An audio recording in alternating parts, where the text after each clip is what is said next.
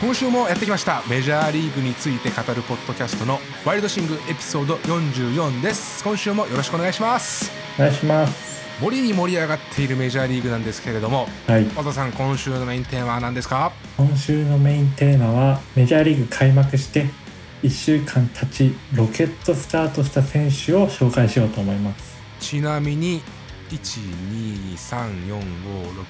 1234567選手ですねはい加えて、えーもう数名活躍した選手について、今週のハイライトでも紹介しますはいですので今週も、えーメジャーリーグについてたっぷりとお話ししていきますはいその前になんですけれども話したいことがありましてですね、うんまあ、僕この番組でも草野球やろうカズっていう自己紹介させていただいてるんですけれど、うんえーここ12週間全然野球できてませんでしてうんというのもバンド関係の依頼を2つ引き受けましてはい1つが、えードラムのレコーディングとその撮った音を編集するっていううん案件ですねでもう1つが、えーライブのオープニング SE っていう、そのライブ始める前に流すうん曲の制作依頼でそれやりながらもうトレーニングとかできるだろうと思ってたんだけどうん全然ねうんトレーニングしようって気持ちになれないし時間があったとしてもうんじゃあその時間トレーニングしようじゃなくてうん休んでうん曲のことについてもう一回振り返ろうとか、うんえーミキシングした内容についてもう一回考えようとか、そういう考えになってしまいましてうんうーんもともとは配分できるなんて思ってたんだけれども全うん然できないっていうのが意外であり発見だったんだよ。あーでもまあそこ難しいいや難しいよねうんあーまあ僕の場合も例えばあの資格試験とかほうほう結構受けてるけどやっぱりなんか並行は難しくてうん一個に集中せざるを得なくなるよね試験勉強しながら資格勉強しながらトレーニングっていうのは難しい。うんトレーニングができるかな例えば英語を勉強しながら別の資格試験やるとかそういうのが結構難しくてう、ん、資格試験終わるまで英語は一旦休むみたいなそれに関連するところでワタがなんかこのね収録前にね別の話してる時にねワタがマインドフルネスっていう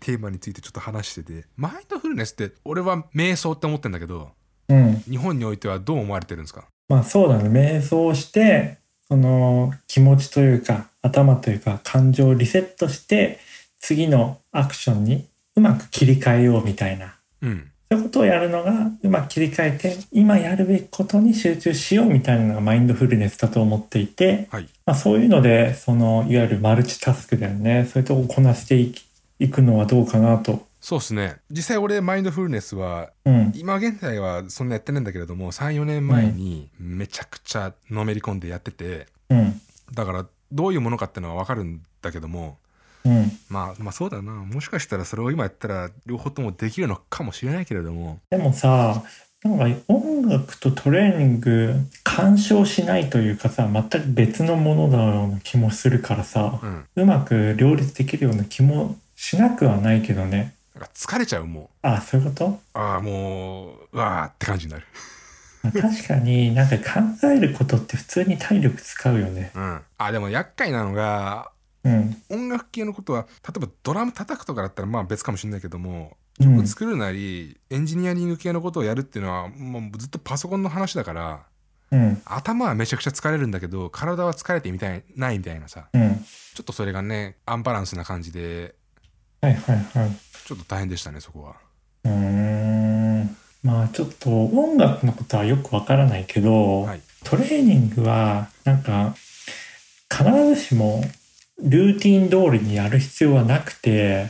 なんか簡単に体を動かすだけでもいいと思うんだよね確かにそうやらないよりは何かしらやった方が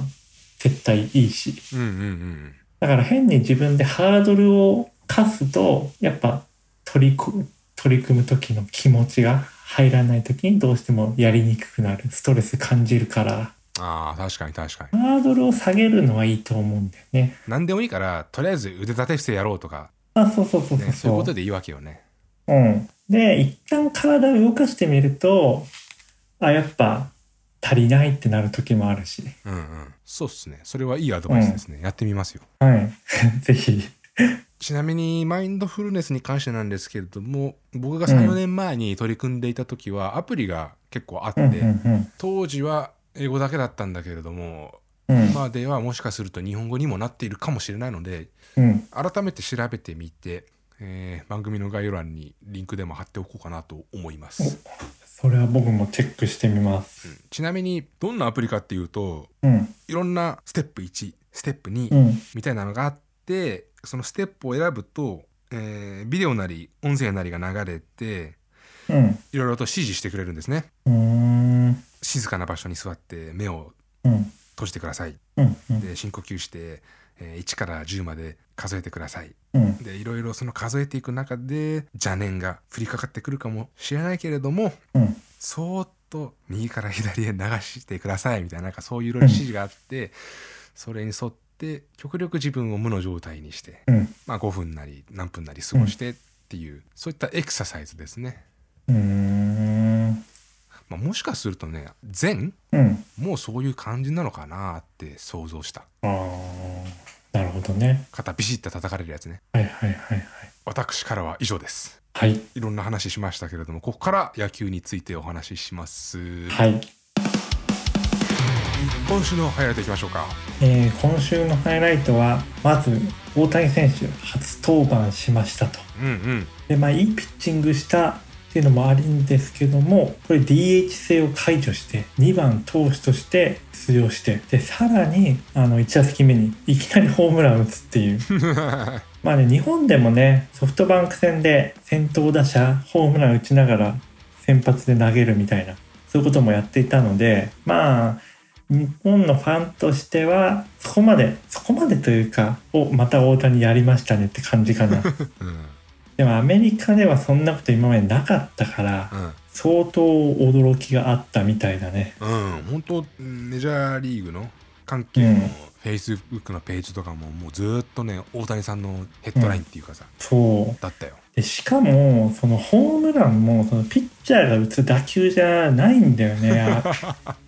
桁違いの打球スピードでトラウトさん超えたみたいな話じゃなかっあそうそうそう打球速度はねた、うん、その時あちょっと今は分かんないけどその時はそのメジャーリーグ今季の最速の打球速度だった高めの球をねそう打った瞬間これはやばいっていう打球だったから ねでピッチャーの方も普通に160キロ100マイル超えてきたしうんであとスライダーとスプリッター特にスプリッターがすごくて150マイあ150キロ近いやつでギュッと落ちてくるやつ変化球で150キロってどうかしてるよ凄まじいよね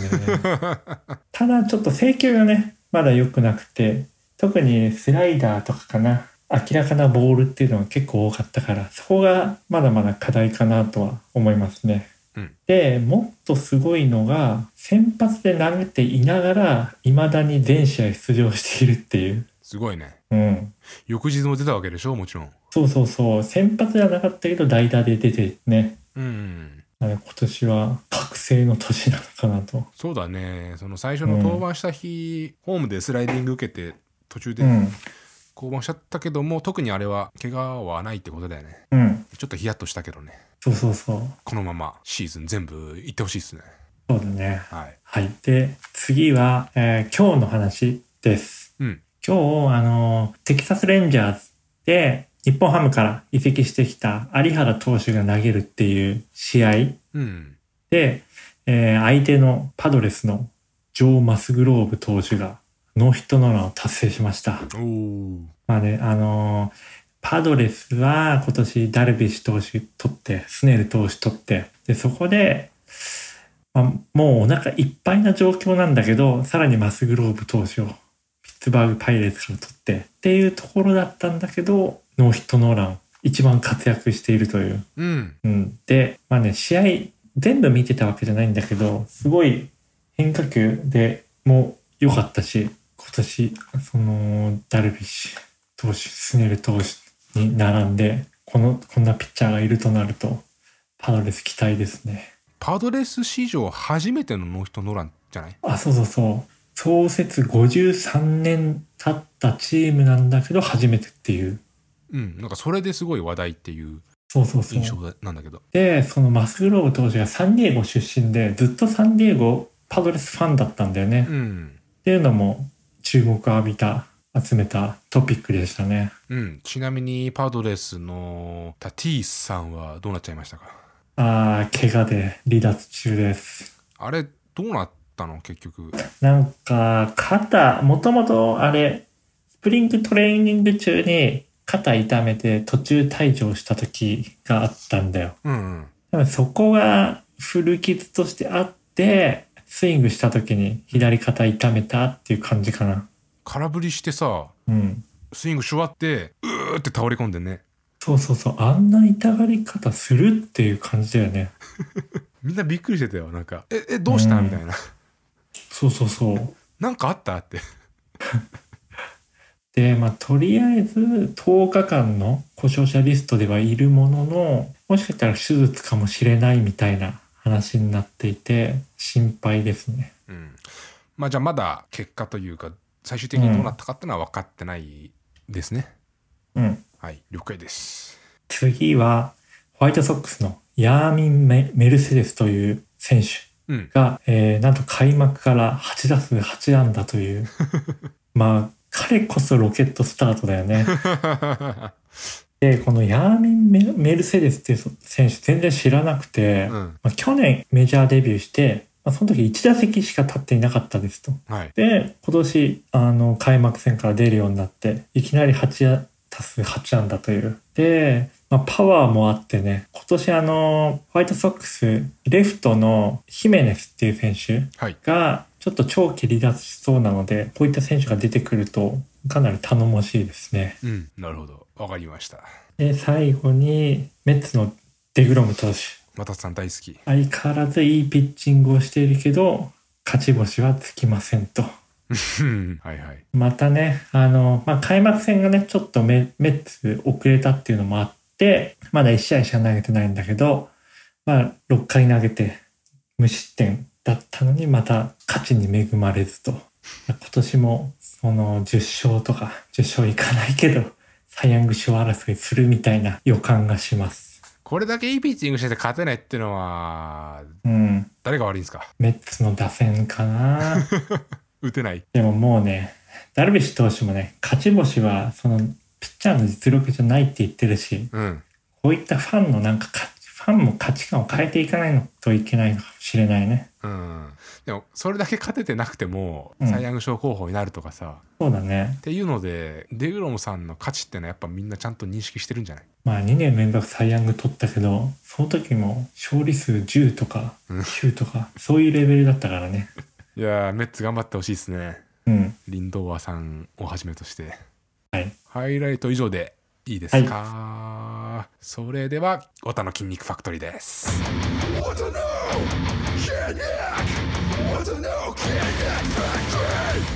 今日はハイクリーンっていうトレーニングを紹介しようかなと。アイクリーン初めて聞きましたけどうんまあ、このハイクリーンの動きっていうのはベンチプレスあベンチプレスじゃないデッドリフトバーベルをデッドリフトみたいに持ち上げてその後鎖骨まで上げていくっていううんうんトレーニングですね。はいでこれこの動きが結構難易度高そう高そうで、うんまあ、結構重い重量をその鎖骨まで上げていくってことで腰とかね膝とかに負担がかかりそうかなと思って今まで全然やっていなかったんだけどうん最近やるようになってすごいいいなと思ったので今回紹介しようと。おおでいわゆるビッグ3とかデッドリフトスクワットベンチプレスうんで足りないことがハイクリーンであってうんそのパワーの爆発力あー瞬発力的なそうそうそう一気に0から100に持っていく時の瞬発力爆発力うんそういったところがどうしてもスクワットとかベンチプレスとかデッドリフトとかでは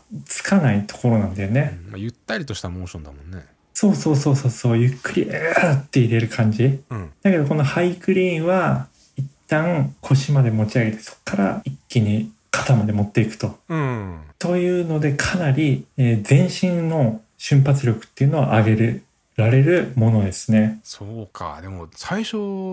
どうやればいいか分かんなくないそうそうそう。だから、それで、最初僕やりだしたのが、うん重りなしのバーベルで やり始めた。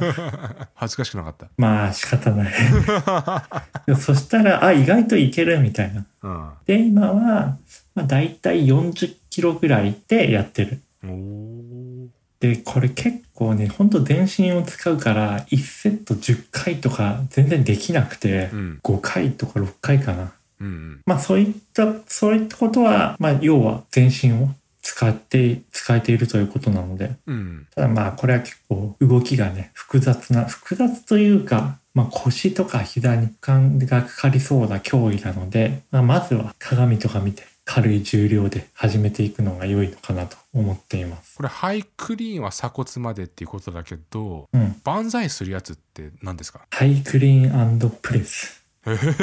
というみたい。るほどこれの延長線的な感じうん。そこまで行くとどこ鍛えるんだろう。肩とかも鍛えられるのかな万歳まではしないのまた万歳まではする時もある。 なんでいやあれ本当に ね、うん体力消耗する本当に。あまあ鎖骨まで持ってって一旦そっから頭を下に入れてあうんしゃがんだ状態で万歳してるのをまた持ち上げるみたいなうんそんな感じかなこれそこまでやってさ、うん下げなくちゃいけないじゃんそうそうそうそれ大変じゃないいや重いやつは難しいよねあのーまあ、某のおすすめのジムでは下がねゴム状になっているところがスペースがあってうんそれでは一気に落とせるんだけどうん普通のジムとか自宅では絶対やれないねうん、だいぶ余裕のある重さじゃないとねそこまで考慮した上でうんわかりました、瞬発力も筋トレで磨いていこうよっていう話ですねそうそう。わかりましたハイクリーン良ければ皆さんもお試しくださいはい。それではメインテーマロケットスタートした7人の選手の特集です、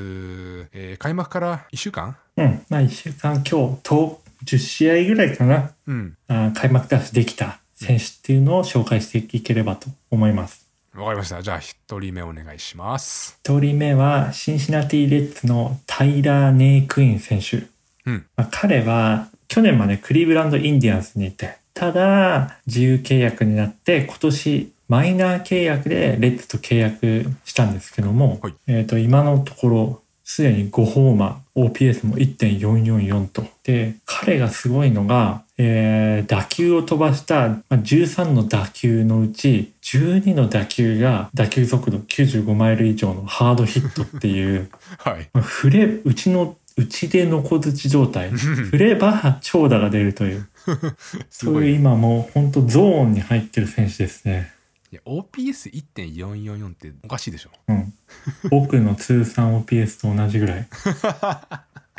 すごいですねうん。いやでさうん。フォアボール多いからじゃなくて、うん。長打が多いからこうなってるわけでしょ。長打が多い。あのね、打率も3割1分何厘かなんだよね。うん。だからバカみたいに打率高いわけじゃなくて、うん。それで OPS これというと、もう長打力か。打てば長、振れば長打力、長打みたいな。そうだね。打率3割でも、それが全部ヒットだとしたらそんな OPS 上がんないもんね。うんっ。ていうことを僕、いいくつか前のエピソードで、わたが OPS について話した後にいろいろ勉強してうん。学びました。あ、そうなんだ。はい。だからこうやって1.444とか見ると、うん。これは異常なやつだなってわかるよ。いや、凄まじいよ。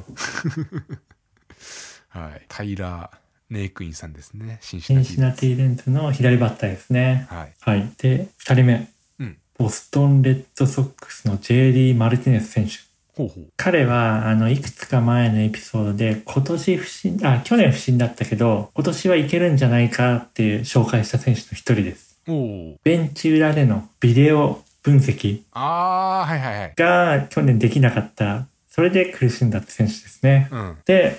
彼が今年すごいいいスタートを切っていて、はい開幕から7試合連続で長打を打っていますと。うんうん。で、それは今までメジャーリーグで4人だけで、エーロット、ケン・グリフィー、フィル・ネビン、ラリー・ウォーカーっていう大打者ですよね。そういった人たちと肩を並べましたと。はい。で、まあ、レイズ戦でもサヨナラヒット打っているし、勝負どころでも打っているっていうので、まあ、本来の JD マルティネス選手が戻ってきたかなっていう印象ですね。ビデオどうしてるんですかねビデオ使ってるんじゃないかな、やっぱり。なるほどうん。まあこれが1年間続けば、個人的にこの好きな選手なので、はいまあ、僕のプロフィール画面画像にも使っていたこともあったし、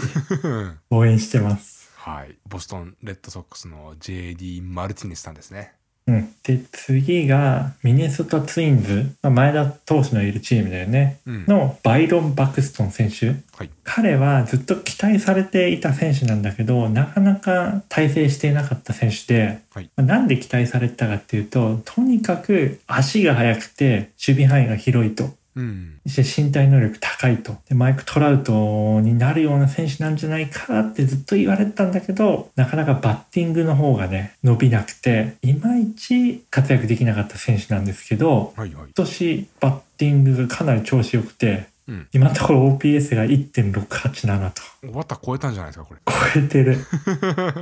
で、その身体能力もがあるっていうことで、180キロオーバーの、あ打球速度が180キロを超えるようなホームランっていうのを打つようになって、はいはいで、彼本当守備の貢献っていうのが高いから、バッティングでも打つようになると、本当に今年 MVP を取れるような選手になるんじゃないかなと、個人的には期待していまうす。んすごいねうん。バイロン・パクストン選手はい。はいはいはいで、4人目。デトロイトタイガースのアキル・バドゥ選手。うんうん 彼は初めて来ました、僕は。はいで彼は、もともと、えっ、と、ツインズかなツインズにいて、ルール5ドラフトっていうので、タイガースに来たんですよ。へえうんでそのルール5ドラフトって何かっていうと、えっ、と、マイナーで、確か3年かな ?3 年間ずっとマイナーにいて、メジャーに昇格できなかった選手を他球団が指名できる、指名して獲得できるっていう、その選手間ドラフトみたいなのがあるんですね。いろいろあるんだねそうそうそう、まあ、買い殺しを防ぐっていう。